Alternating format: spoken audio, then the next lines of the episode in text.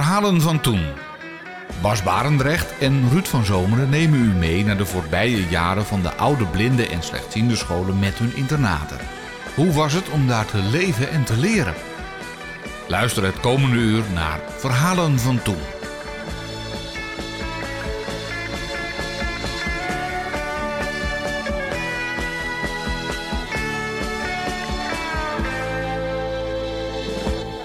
Het verhaal van toen begint vandaag in 1967... als de 6-jarige Lotte Bloemendaal naar het Katholieke Blindeninstituut voor meisjes De Wijnberg in Graven moet.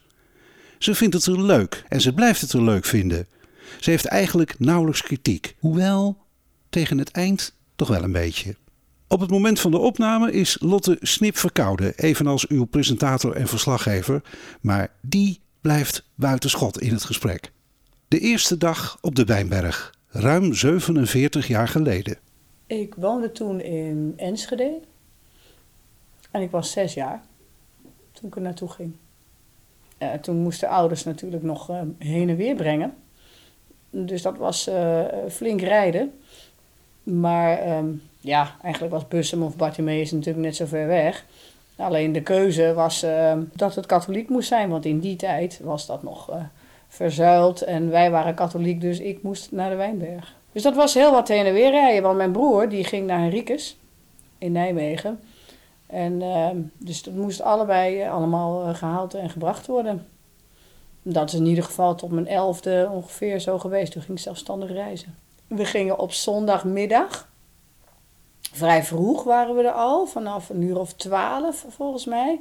En ik weet nog dat wij toen apart eten kregen. Wij aten zo'n zondagse warme maaltijd tussen de middag. Volgens mij was het iets van dopertjes of zo. En dat kregen we in een aparte kamer. Dat weet ik nog, samen met mijn ouders. Had ik daar. En dan ga je naar de groep en dan laat ze het allemaal zien. En ja, ik weet nog heel goed dat ik was meteen vertrokken. Ik vond het geweldig. We hadden daar zoveel speelgoed en poppenwagens en weet niet wat allemaal meer. Bovendien een heleboel ruimte. Dus ik heb mijn ouders niet eens zien weggaan volgens mij. Ik was meteen helemaal verdiept in alles wat er was. En, dus ik vond dat... mijn ouders hadden daar meer moeite mee dan ik. Ik weet ook nog heel goed dat de dag daarop, de maandag... toen moesten ze... iets bij Bert in Nijmegen doen of zo. Op Henricus, ik weet niet meer wat. En toen zijn ze nog even langsgekomen om te kijken. En toen ging het mis. Want toen dacht ik natuurlijk van zo. Nou, dit was een leuk logeerpartijtje. Gezellig, nu ga ik weer mee naar huis. En dat was niet de bedoeling. En toen heb ik wel heel erg veel gehuild. En verdriet gehad. En heimwee en zo. Dat was... toen was het wel even heel heftig. Ja. Dus de maandag. Maar de eerste dag niet. Ik ben nooit ik heb nooit heel veel last gehad van heimwee. Ik had het daar gewoon best naar mijn zin. En het is natuurlijk wennen. Het is sowieso voor een kind van 6 jaar is het erg wennen om van huis weg te gaan, van een vertrouwde omgeving. En dan in zo'n grote groep kinderen terechtkomen. Waar je je plekje in moet veroveren. En dat is zo'n proces. In het begin is dat moeizaam. Maar ik kan me niet herinneren dat ik daar nou heel erg veel problemen mee had. Ik vond het... ik had er niet zoveel last van. Ik vond het wel prima. Ik kijk er ook in het algemeen op terug. Met positieve herinneringen. Ik heb gewoon een goede tijd gehad. Op de Wijnberg probeerden ze om die groepen tot een soort nabootsing van een gezin te maken. Hè? Dus er zaten kinderen van 6 tot 15 in één groep. Met een aantal juffen. En ik heb wel altijd het idee gehad dat de Wijnberg in de tijd dat ik er zat heel erg probeerde om het voor de kinderen zo veilig en beschermd te maken als maar mogelijk was. Wij hadden een aantal echt hele fijne juffen. Ik heb echt een hele lieve meiden om me heen gehad. Het regime is natuurlijk toch altijd redelijk strak. Maar ja, dat is voor kinderen eigenlijk alleen maar... Dat is helemaal niet erg. Regelmaat en structuur. daar varen kinderen wel bij. Dus daar had ik eigenlijk niet zo heel veel moeite mee. Natuurlijk waren er dingen... ik moest toevallig vanochtend denken... dat is eigenlijk wel grappig. Ik was een hele slechte eter. En we kregen natuurlijk van dat instituutseten.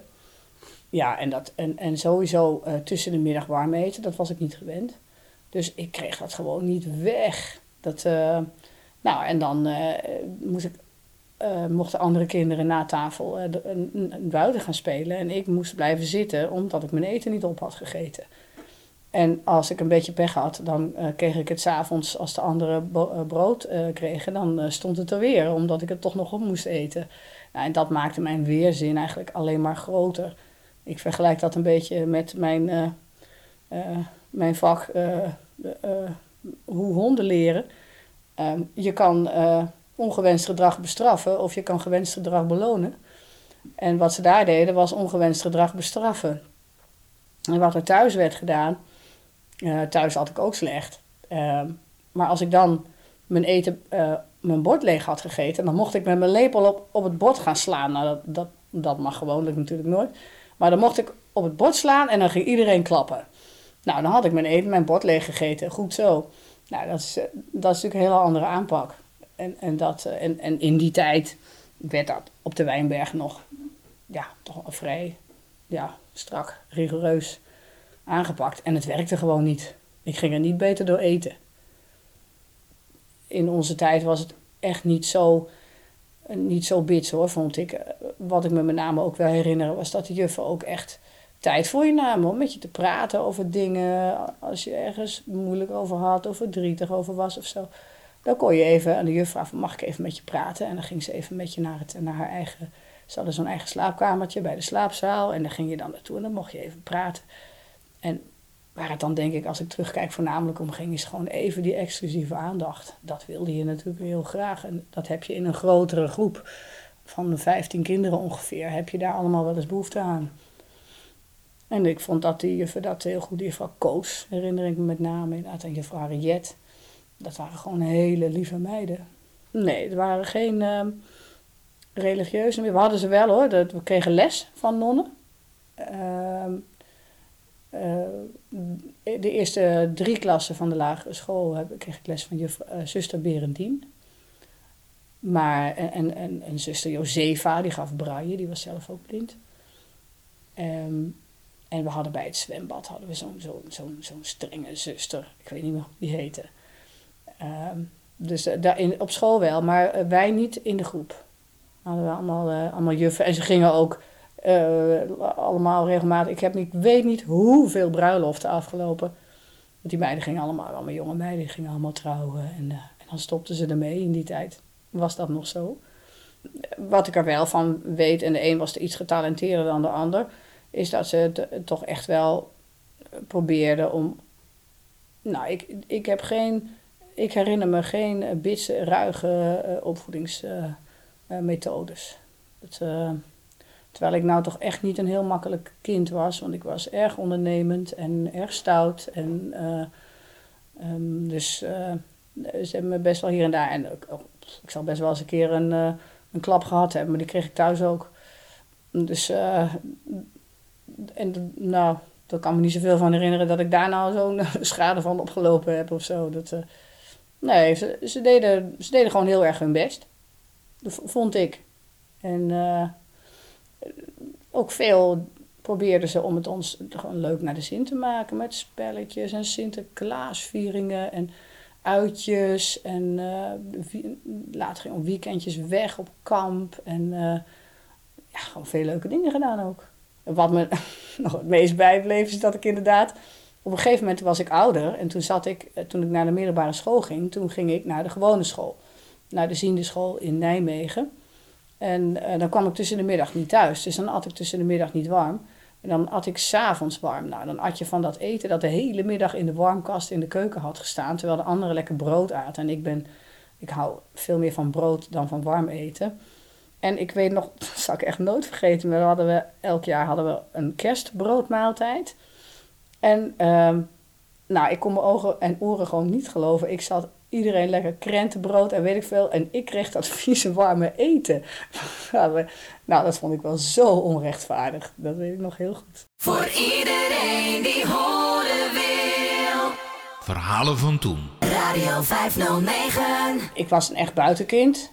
En dat is natuurlijk heel leuk aan al die instituten. Ze hebben allemaal een groot terrein waar je veilig kan spelen. En dat vond ik heerlijk. We hadden, als het slecht weer was, dan had de Wijnberg die hele lange gang van 300 meter. Daar kon je rolschaatsen, fietsen, hardlopen, weet ik veel. Je kon er van alles en nog wat doen. En dan vonden wij het leuk om die... want daar zat ook een nonnenklooster zat eraan vast. En die waren natuurlijk ook blind. En dan vonden wij het wel erg leuk om die blinde nonnetjes te pesten. En dan hoopten we altijd dat we dat zodanig deden dat ze gingen vloeken. Dat vonden wij helemaal geweldig. Dus dat soort gemeenigheden, stel te lopen, ja, dat deden we ook. Rolschaatsen. Nou, en als we naar buiten konden, dan had je, dat noemen we de grote ronde. Dat was een heel pad, tegelpad, om een heel groot grasveld heen. Want het was geen bos, zoals in Bussum en Henricus en zo. Maar heel groot grasveld. En met een pad eromheen, daar kon je ook fietsen, rolschaatsen en noem maar op. En dan was het leuke altijd, het einde van de grote ronde, daar ging je dan naar rechts. En dan kwam je in de buurt van de keukens uit. En dan kon je weer naar rechts en dan kon je weer terug. Maar als je rechtdoor ging, dan kwam je in, dat heette zo de kloosterronde. En daar stond dus het klooster en daar mochten we eigenlijk niet komen. Nou, dat was natuurlijk alle reden om het wel te doen. Want dat was ook eigenlijk het mooiste stukje van de grote ronde. En ik kon toen nog beter zien dan nu. Ik behoorde tot degene die iets beter zagen. Dus ik stond wat hoger in de rangorde. En ik heb ook wel eens bijvoorbeeld voor op een tandem gezeten met een blinde achterop. Nou, dat heeft niet lang geduurd. Ik denk dat we na 10 meter al in die struiken lagen met z'n tweeën. Maar... wat ik me wel ook herinner over dat zien, dat was wel een hele gebeurtenis. Want ik ben begonnen op de Posthoorn. En de Posthoorn was eigenlijk een slechtziende groep. En daar ben ik begonnen, want kennelijk zag ik dus toen nog zo goed. En ik zie nog die meiden allemaal, die slechtziende meiden, die dan gewone boeken zaten te lezen met hun neus helemaal op het boek. Nou, dat kon ik al niet meer, want ik heb vanaf de eerste klas lagere school al braille onderwijs gehad. En op een gegeven moment toen hebben ze inderdaad gezegd van nou, dan moest ik ook maar naar de Vlonder. En de Vlonder was een blinde groep. En ik weet nog dat ik dat heel erg vond. Volgens mij was ik een jaar of 8. Toen, als ik dus ben begonnen met 6, en dan zal ik daar dus een jaar of 2 gezeten hebben. En toen werd ik overgeplaatst naar de Vlonder. Nou, dat was wel even dikke tranen. En dat vond ik heel erg, want dat voelde toch als een soort degradatie. Ja, wat erg hè, dat je toch je eigen handicap zodanig degradeert. Dat voelt als een degradatie als je dan naar een blinde groep gaat. Nou, uiteindelijk heb ik me daar ook weer prima mijn weggetje gevonden. En vond ik heeft dat ook zeker voordelen. Omdat ik op de Posthoorn eigenlijk niet thuis hoorde. Ik weet niet meer of dat nou echt zo was. Ik had wel het idee dat ik vanaf het moment dat ik op de Vlonder, een blinde groep kwam, dat er toch wel meer, ja, een beetje maffe types rondliepen. Ik weet het niet. Je komt ze allemaal tegen. En ik weet ook echt niet meer of dat echt zo was, maar dat idee heb ik dan inderdaad. Met kinderen onder elkaar. En als je 24 uur met elkaar optrekt, krijg je toch een beetje van die subcultuurtjes en zo. Met gekke woorden, gekke taaltjes gekke manieren van doen. En ik heb wel het idee dat in zo'n groep kinderen van die subcultuurtjes sterker worden, omdat je inderdaad op 24 uur bij elkaar zit. Dus toen ik wat ouder werd, jaar of 10, 11, was ik helemaal weg van de Osmond Brothers. En dat was dan ook inderdaad een hype. Nou, dat was ongelooflijk. Elke maand kwam er zo'n boekje en de plaatjes en de... Nou, en wie was je nou fan van? Van Jimmy of van Donnie? Nou, een hele complete strijd kon het geven. Als je erop terug gaat, denk je, mijn hemel. Maar goed, dat hoort ook bij jonge meiden en zo. Zo gaat dat. Nou ja, wij hadden, en dat snap ik ook wel, want slechtziende kinderen die moesten natuurlijk, die leerden denk ik toch nog meer gewoon letters schrijven. En wij kregen brailleonderwijs en dat is toch anders. Misschien verschilde de methodiek eigenlijk helemaal niet. Ik weet niet hoe ze op de slechtziende school les gaven. Maar het waren echt gescheiden scholen. Niet fysiek, want het gebouw, het was in één gebouw. Alleen, dat was een aparte gang, slechtziende school. En dat heet ook echt zo, zo noemde je dat ook, de slechtziende school. Dus ik weet dus ook niet hoe zij les kregen, maar wij kregen natuurlijk brailleonderwijs. En ja, als je dan woordjes moest leren, dan had je een plankje met 3 plastic bakjes. En dan had je natuurlijk aapnootmies of zo, of Jan Kees, ik weet niet hoe dat allemaal, die woordjes. En dan had je stukjes braillepapier met braillewoordjes erop en dan moest je die in het goede bakje leggen. Dus Jan, Kees en Klaas, en dan stond dat onder die bakjes en dan moest je die woorden goed sorteren. Nou zo, ja, en de braille A en dan een hele regel A. Maar wij hebben al niet meer, bijvoorbeeld, wij leerden wel met de priklei, maar dat was gewoon een aparte les. Vroeger leerde je volgens mij gewoon standaard met de prik. Wij deden dat allemaal al met de biecht. Dus wij rammelden gewoon een hele regel A en een hele regel B, totdat je dat allemaal wist wat was. Maar het was niet zo dat we echt actief gescheiden werden gehouden, in de zin dat we niet met elkaar mochten spelen. Dat was helemaal niet zo. Maar fysiek was het wel gescheiden. Groepen waren gescheiden en de school, het onderwijs was gescheiden. Ja, rekenen, dat deden we met... daar hebben ze verschillende dingen voor. Wij begonnen vroeger nog met zo'n rekenbord. Zo'n ding met gaatjes en pennetjes. Maar vraag me niet, Tom heeft daar ook nog mee gewerkt. Maar ik weet echt niet meer hoe dat ging. Dat rekenen was sowieso niet mijn sterke kant. Dus dat zal ik wel verdrongen hebben. Van die looie pennetjes, die moet je in gaatjes steken. Dat was rekenen. En dan weet ik dat we later, toen zat ik al in de 4e klas, toen zijn we met de abacus aan de gang gegaan. Zo'n plat telraampje, zo'n ding dat uit Japan kwam. En daar kon je heel veel mee. Daar kon je zelfs staardelingen op maken en zo. Ik geloof niet dat ik ooit heel goed in geworden ben, maar dat werd er toen gebruikt. En verder, ja, kreeg je natuurlijk de gewone dingen, zoals aardrijkskunde, biologie en noem het allemaal maar op. We hadden eerst nog van die houten kaarten voor de aardrijkskundeles bijvoorbeeld. Hè. Dan had je per provincie een houten plank, zeg maar, met een daar uit hout gesneden provincie erop geplakt. Dus dat was helemaal uit hout in de vorm van de provincie gesneden. En dan had je de grote spijkers, was de hoofdstad. En de kleinere spijkers, kopspijkers, dat waren de kleinere steden. En dan had je hele kleine spijkertjes voor de spoorlijnen. En ik dacht iets van stukjes touw of zo zat er opgeplakt voor rivieren. Was natuurlijk altijd leuk om die er stiekem af te pulken. En als er maar even een stukje los hing, dan moest daar aan getrokken worden. En dus dan had je dat per provincie. En dan hadden we een hele grote globe die je rond kon draaien. Waar je dan ook in relief kon voelen hoe dan Nederland er in zijn geheel uitzag en andere landen en zo. En ik weet nog dat later, toen kregen we van die hele grote, die je nu ook nog steeds hebt, van die hele grote plastic kaarten, ook met relief. En even kijken, dan hadden we leerden dus nog wel met de priklei, hè? En dat was natuurlijk even de kunst dat je dan een spiegelbeeld, dus dat leerden we nog steeds. En we leerden ook heybold, dat was om gewone letters te leren schrijven, dat deed je ook op een priklei. En dan schreef je ook moest ook in spiegelbeeld, van rechts naar links. En dan leerden we de letters in de gaatjes van zo'n priklei, een ruklet maken.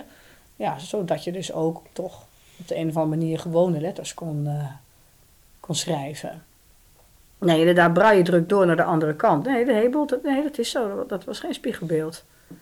Nou, dan weet ik het niet helemaal zeker meer. Maar dat hoeft ook inderdaad niet.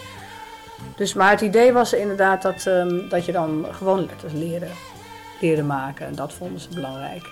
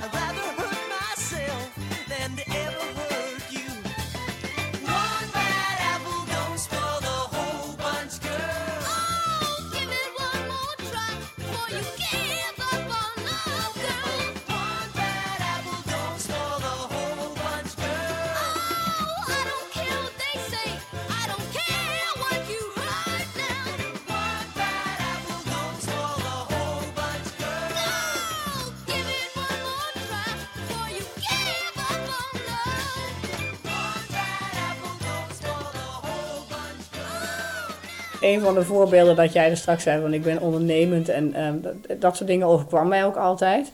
Dat je dan, dat was al in de 4e klas, bij juffrouw Arts zaten we toen. En dat ik dan weer eens enorm wild en onstuimig de klas in kwam rennen en de deur open kwakte. En achter die deur, daar stond een lage kast. En ik kwakte die deur zo hard tegen die kast aan dat er een heel gat in zat. Ik weet nog dat meneer Van der Krabbe, dat was toen de directeur, dat hij nog speciaal naar de klas kwam om daarnaar te kijken. En nou, ik had het weer gedaan hoor. Dan hadden ze daar dichtgestopt met specie, meneer, hoe heet dat spul? Met, nou ja, hoe heet het, stopverf of zo, denk ik. En dan heb je er echt nog jaren bij dat blijven zien. Dan hadden we bijvoorbeeld een kerstfiguurtje, een beeldje of zo. En dan iedereen mocht dat dan even bekijken. En dan ging het de hele klas door. En dan was het bij mij. En dan, ik liet het vallen. Oh, het ging altijd kapot. Of, dan was ik altijd... En ik had ook altijd het gevoel van, ja hoor, dat heb ik weer. Dat soort dingen overkwamen mij altijd. Ik moet nu denken aan... Dat was ik vrij jong... Nou, volgens mij was ik toen zelf pas 6 of 7 of zo. Volgens mij in de 1e of 2e klas. En toen hadden wij inderdaad... Want er waren wel jongetjes op de Wijnberg. Maar op de een of andere manier waren dat... Ja, ik weet niet waarom die dan bij ons zaten. En niet op Henricus. Dat is me nooit duidelijk geworden. Maar er was een jongensgroep, de Klimtoren. En er zat ook een jongetje bij ons in de klas. En 's ochtends, op een gegeven moment hoorden we een klaterend geluid. Ik dacht, wat is dat nou? En die zat gewoon in zijn broek te plassen in de klas. Die had niet durven vragen of hij naar de wc mocht. En ja, dat soort dingen. Dat, ofwel dus dat een kind zo ja, toch wat angstig en verlegen was. En om zich in zo'n groep te handhaven. Ja, of inderdaad dat er toch extra gedragsafwijkingen waren. Want wij hebben inderdaad ook wel kinderen gehad die... die op hun 8e... Nou, dat is een vies verhaal. Moet je maar kijken of je dat erin wil laten zitten. Die smeerden nog poep op de muren van de wc. Nou, als je 8 bent, dan doe je dat eigenlijk niet meer. Dus dat soort dingen, ja, daar zat wel afwijkend gedrag tussen. Tegenwoordig wordt dat veel meer gescheiden gehouden. Dat weet je op die leeftijd, weet je dat niet. Dat is trouwens datzelfde kind, dat is wel grappig. Wij zaten toen al op de... Toen zat ik al op de cockpit. Was ik dus van de vlonder naar de cockpit gegaan. Dat was helemaal aan het eind van de gang. En daar sliep je niet op slaapzalen, zoals tot dan toe. Maar dan had je allemaal een eigen kamer. Dat was helemaal fantastisch. En dan moest je een heleboel trappen voor op, want dat was hoog. Want eerst had je de slaapkamers van de startbaan. Die zat naast de cockpit, die groep. En daarboven zaten wij. Dus dat was... Nou, op de 3e verdieping of zo. 3e of 4e verdieping. En datzelfde kind dat poep op de muren smeerde, die presteerde het dus om in haar slaapkamerraam aan de buitenkant van het raam op de vensterbank te gaan staan. En de juffrouwen die hadden echt zoiets van, help! Want er was niks, er was geen balkon, er was helemaal niks. Dat kind kon zo vallen. Maar die dachten, nou ja, die heeft gewoon niet in de gaten hoe hoog dat is. Dus wilden ze het haar laten zien. Dus zeiden van, nou oké, nu gaan we een ei naar beneden gooien en dan gaan we je laten zien. En laat nou dat ei heel blijven. Ja, er waren wel een paar gekke mensen met gekke uitspraken en rare herhalende woorden of zinnetjes. Ja, die zaten we zeker tussen. Maar leerde je gewoon mee omgaan. Soms pestte je ze of soms dan beschermden ze je juist. Of, ja. Ja, dan moet je als kind eigenlijk ook mee leren omgaan. Op zich is dat, ja, dat komt overal voor. Nou, mijn thuis was niet zo harmonieus. Ik denk dat ik kan zeggen dat ik gewoon mazzel heb gehad dat ik daar heb gezeten en dat ik daardoor een hoop toestanden thuis heb gemist. En in het begin kwam je ook maar 1 keer, even kijken, 4 keer per jaar thuis, hè. Een zomervakantie en dan de eerstvolgende keer was de herfstvakantie. En dan de kerstvakantie en de paasvakantie en dat was het. En dus 1 keer in de 3 maanden, zo ongeveer. En af en toe kwamen mijn ouders, ook, had je natuurlijk ook ouderdagen en zo. En mijn vader die was daar lang niet altijd, want die had werk ook veel in het buitenland. Dus die kon er lang niet altijd bij zijn. Dat dan ook heel erg altijd. En mijn vader die vloog in die tijd. Die is vlieginstructeur geweest. Dus ik werd altijd genoemd dat ik vleugeltjes had. En, maar, nou, ze waren er. En ik had op zich geen bonje met mijn ouders. Maar mijn ouders onderling wel. En dus ja, dat was niet zo heel harmonieus. Dus ik denk dat ik op de Wijnberg heel goed zat. Ik vond die vakanties ook, vooral de zomervakantie, dat duurde allemaal zo eindeloos. En je had thuis gewoon niks. In die tijd had je natuurlijk ook alleen nog maar brailleboeken. Nou, dan moest je er maar net genoeg hebben. En ja, spelen met ziende kinderen, dat vond ik toen best ingewikkeld. Was ik niet aan gewend en ik had thuis ook geen vriendjes. Dus ja, je verveelde je dood, jongen. Ik vond het, met name na die zomervakanties, ik was blij altijd als ik weer terug kon. En dan kon ik gewoon weer lekker mijn eigen leventje leiden. En ik werd in het begin altijd enorm gepest met mijn Brabantse zachte G. Dat had ik op de Wijnberg natuurlijk helemaal overgenomen. Kinderen nemen dat heel makkelijk over. En als ik dan thuis kwam, dan moest ik eerst weer een paar dagen gepest worden om die zachte G kwijt te raken. En dan praat ik weer normaal volgens iedereen. En dan, in die begintijd, 1 keer in de 3 maanden later, toen ik stoklooples kreeg, dat begon zo op je 10e, 11e. Toen leerde ik ook zelfstandig reizen. Nou, toen ging ik dus ook zelfstandig naar huis reizen. Ik reis al vanaf mijn 11e zelfstandig. En wij woonden toen de tijd regelmatig verhuisd. En toen woonden we in Spakenburg. En dus ik reisde van Graven via Nijmegen, via En dan overstappen op Wolfhezen volgens mij. Of Ede-Wageningen denk ik. En dan Amersfoort. En dan met de bus naar Spakenburg. De hele reis. En dat deed ik toen dan zelfstandig. Toen ging ik veel vaker naar huis. Als ik terugkijk denk ik, snap ik niet waarom ik het deed. Ik denk dat toen in het weekend heel veel mensen weggingen. Dat het misschien op de Wijnberg ook wel niet leuk was in het weekend. Vroeger was dat altijd wel leuk in het weekend. Dan moest je op zaterdagmiddag, je kon kiezen. Je moest natuurlijk naar de kerk. Maar dan kon je kiezen tussen zondagochtend of zaterdagmiddag. Nou, dan gingen wij op zaterdagmiddag, want dan hoefde je zondagochtend niet op te staan als het je nog niet uitkwam. En dan altijd stiekem snoep meenemen in die kapel. Dan proberen zonder kraken snoepjes te pakken en uit te delen en zo. Ja, en ik zat ook in het kerkkoor. De eerste communie natuurlijk gedaan. Dat hoort ook allemaal bij klassiek katholieke opvoeding, vormsel. Dat gebeurde ook allemaal. Ja. And they called it puppy love. Oh, I guess they'll never know.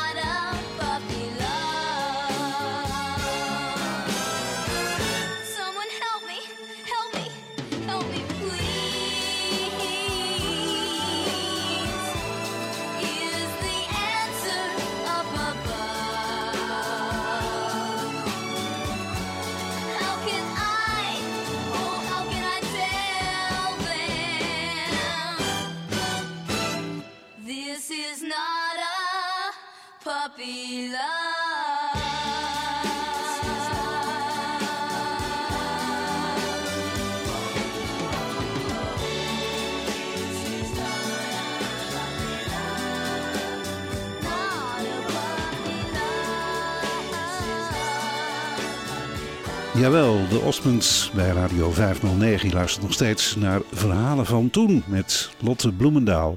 Terug naar het leven op de Wijnberg in Graven. Om 7:30 was het. Nou, dan ga ik even uit van de tijd dat we nog op de verlondenzaal, op slaapzalen sliepen en zo. Om 7:30 ochtends kwamen de juffen binnen met het licht aan en goedemorgen. Vreselijk moment vond ik dat altijd. En wij hadden op de slaapzalen, probeerden ze dan om een beetje ook een soort eigen hoekje per kind te creëren. En wij hadden dus bedden met aan één kant een wat hoger schot. Daar kon je dus dan ook fotootjes ophangen van je favoriete popster of weet ik veel wat. En aan de andere kant met een nachtkastje eraan vast. En de slaapzaal was op een gegeven moment ook in tweeën gedeeld. En dan stond er een schot in het midden. Dat was niet helemaal tot aan het plafond. En die bedden stonden ook niet meer in rijen, maar in kleine groepjes tegenover elkaar. En dan, dat had ook echt weer zo'n rangorde, technische, was dat. Dus je sliep voor het schot of achter het schot. En voor het schot, dan was je dus nog jong. En achter het schot, als je ouder werd, dan sliep je achter het schot. Nou, dat was alweer heel wat. Maar wel allemaal tegelijk opstaan, dus allemaal om 7:30. Maar toen was het nog helemaal niet zo dat je dan 's ochtends ook ging douchen. Dan ging je je wassen. We hadden een aantal wastafels. Je deelde die met een andere groepsgenoot. En dan was het om, volgens mij, om 8:00 of zo ontbijt. Aan 2 tafels, 2 grote tafels. Dat was altijd een beetje strijden, want op de ene tafel stond de pindakaas en de hagelslag. En op de andere tafel stond de jam en de appelstroop. En ik hield het meeste van de pindakaas en de hagelslag. Dus dat werd ook gewisseld, want dat waren wel de favoriete dingen op brood. Dus dan eten en dan naar school. Lopen met...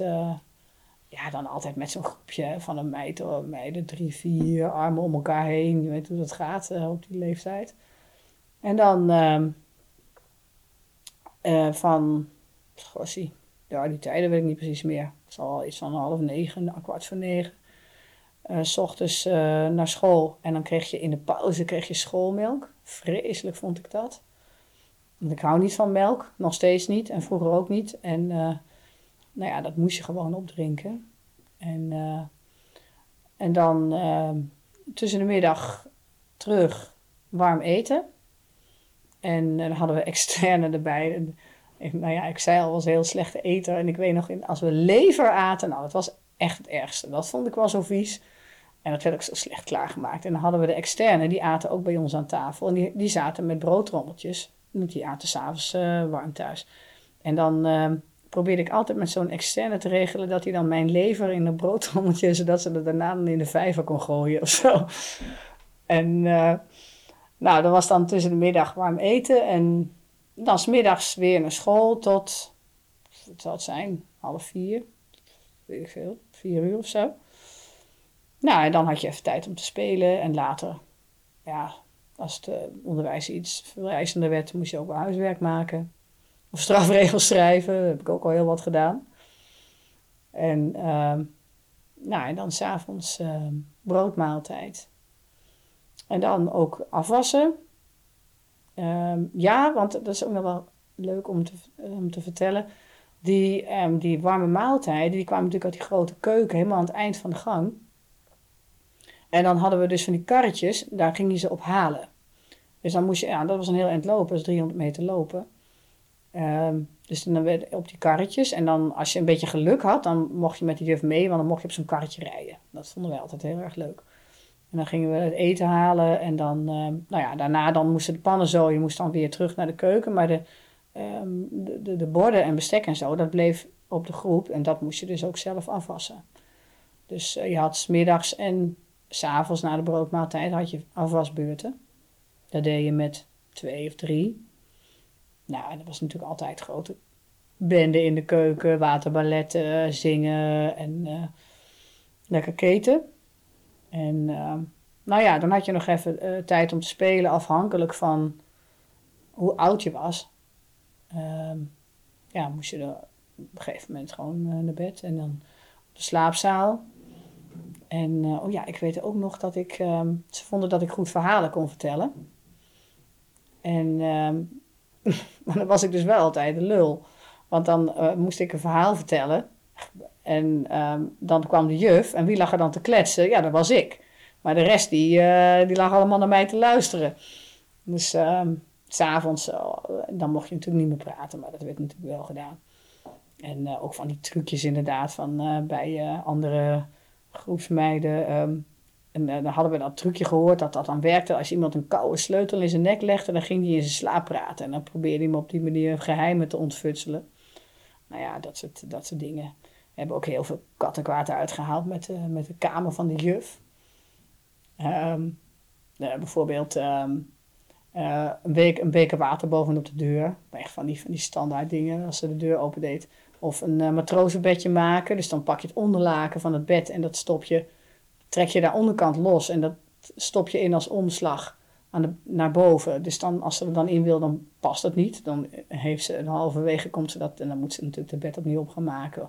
Of alle tafels en stoelen met wc-papier aan elkaar verbinden. Of dat soort ongein. Maar zo zag een beetje de dag eruit. Totdat ik naar de middelbare school ging. Toen veranderde dat natuurlijk. Toen kwam ik tussen de middag niet meer thuis. En moest ik heel vroeg weg om tijd op school te zijn in Nijmegen.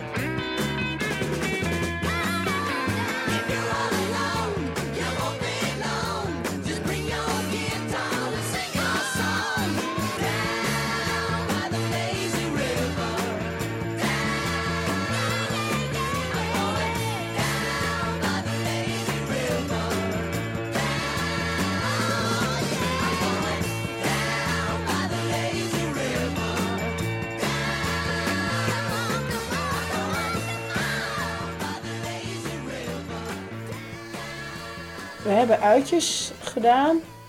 We gingen wel eens naar... je kon met stoklopen natuurlijk op een gegeven moment. Dan leerde je hoe je via de Elisabethstraat... het gat van Graven noemden ze dat. Hè? Het gat in dat is zo'n klein dorpje. En ik ging vanaf mijn 12e ben ik gaan paardrijden. Dat was in Reek. Het is niet zo ver bij Graven, maar dan moest je wel met de bus naartoe. Dus dat deed ik sowieso wekelijks met nog 1 of 2 andere meiden. Gingen we dan naar die manege. We hebben ook van de duinen herinner ik me, maar ik weet niet meer hoe ze heten. Dat we daar met hele groepen heen gingen. Ik herinner me wel dat ik inderdaad lekker van die duinen afrolde en zo. Maar aan de ene kant was je kon alleen maar via de Elisabethstraat. Aan de andere kant was het heel gevaarlijk. Dat had je de Kuikse dijk. En daar moest je echt niet komen, want dat was echt zo'n tweebaansweg waar keihard gereden werd en daar moest je echt niet zijn. Maar zeker, ja, we kwamen er wel af. En als we dan terugkwamen, gaan we altijd even een zak patat eten. Oh, wat ik ook nog heel leuk vond, wij hadden ook boten aan de Raan. Dat was een heel klein riviertje, dat stroomde pal langs ons terrein. En daar lagen bij een steiger een aantal roeiboten. Dat deden we dus ook. Dan gingen we in de zomer, dan kon je die boeken. En dan ging je met een groep, s'avonds na het eten, ging je een uurtje roeien. Dat was echt heel leuk. Maar we gingen er natuurlijk ook naartoe als we niet gingen roeien. Want dan gingen we erin staan en dan gingen we keihard deinen. Natuurlijk hoopten we natuurlijk dat hij om zou, of dat er op zijn minst water in zou komen of zo.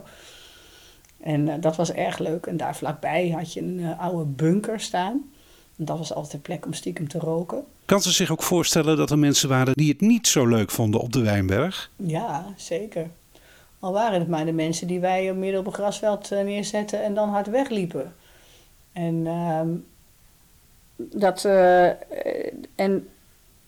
Ook de mensen bijvoorbeeld die veel last hadden van heimwee. Er waren mensen die veel meer last hadden van heimwee dan ik. Ook kinderen, denk ik, die gewoon niet geschikt zijn om in zo'n grote groep kinderen op te groeien. Ik kan me dat heel goed voorstellen. En ik denk ook dat dan heel zwaar is. Ook weer omdat je die 24 uur per dag met elkaar opgescheept zit. En dat heel zwaar kan zijn. En ik weet ook dat mijn eigen broer op Henricus had veel moeite om zich te handhaven. Ik ging daar trouwens regelmatig wel heen. Weekendjes ging ik naar mijn broer bed bij Henricus. Nou, dat was altijd wel heel spannend. Toen was ik natuurlijk het enige meisje. Nou, dat vonden die jongens helemaal geweldig. En ik vond dat terrein zo mooi van Henricus. Daar had je een veel leukere speeltuin. Met schuitjes waar je heel hoog en schommels waar je heel hoog kon. En zo'n draaiton waar je kon rennen en zo. Dus, ja, mooi terrein.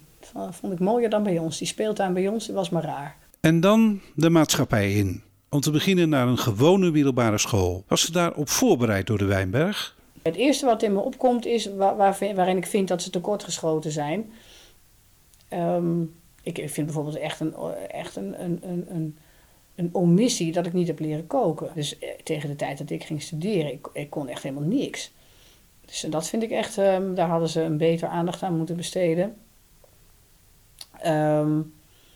Je werd, vind ik, ook niet echt weerbaar gemaakt. In die zin dat je wat werd voorbereid op wat je later in de maatschappij te wachten zal staan. Dat de maatschappij nou helemaal niet is ingericht op blinde mensen. En dat je daarin dus ja, toch je weg op de een of andere manier moet zien te vinden. Nee, daar kan me niet herinneren dat er heel veel aan gedaan werd. Ze probeerden wel om je een goede basis te geven. Ze probeerden daar voor je te zijn. Je een vertrouwde omgeving, een veilige thuis te geven. Ik denk dat de belangrijkste dingen waren, maar niet heel specifiek in dat opzicht. Nou, dat was echt een koude douche. Dat was echt niet leuk. Nou, ik weet nog dat ik de eerste dag dat ik daar moest zijn, omdat dan werden klassen ingedeeld en zo. En dat ik er al eentje hoorde zeggen van, nou, ik hoop niet dat ik bij die kip in de klas kom. Dat ik echt dacht van, oh, goedemiddag. Ja, nou, ik ben hier welkom. En ik heb daar die 2 jaar, ik vond het een hel. Ik vond het echt heel naar. Ik weet dat er andere mensen zijn die minder moeite hebben gehad om zich te handhaven in groepen ziende kinderen. Maar ik heb er altijd heel veel moeite mee gehad. Ik had niet het tempo. Je had sowieso natuurlijk, je moest iedere lokaal of iedere les moest je van lokaal veranderen. En nou, daar had ik een piecht en een schrijfmachine, weet ik niet meer of ik die ook had. Nou, in ieder geval zware boeken en een piecht. En dan moest je de weg leren op zo'n school. Nou, ik kan me niet herinneren dat daar heel apart aandacht aan is besteed. Nou, als de bel gaat, dan springt iedereen op, gooit zijn boeken in zijn tas en rent naar de gang. En ik was dus altijd trager. En er was 1 jongen, en er was ook een blinde jongen, die zat ook bij mij in de klas. Dat was een jongen van Henricus. En die redde zich wat beter.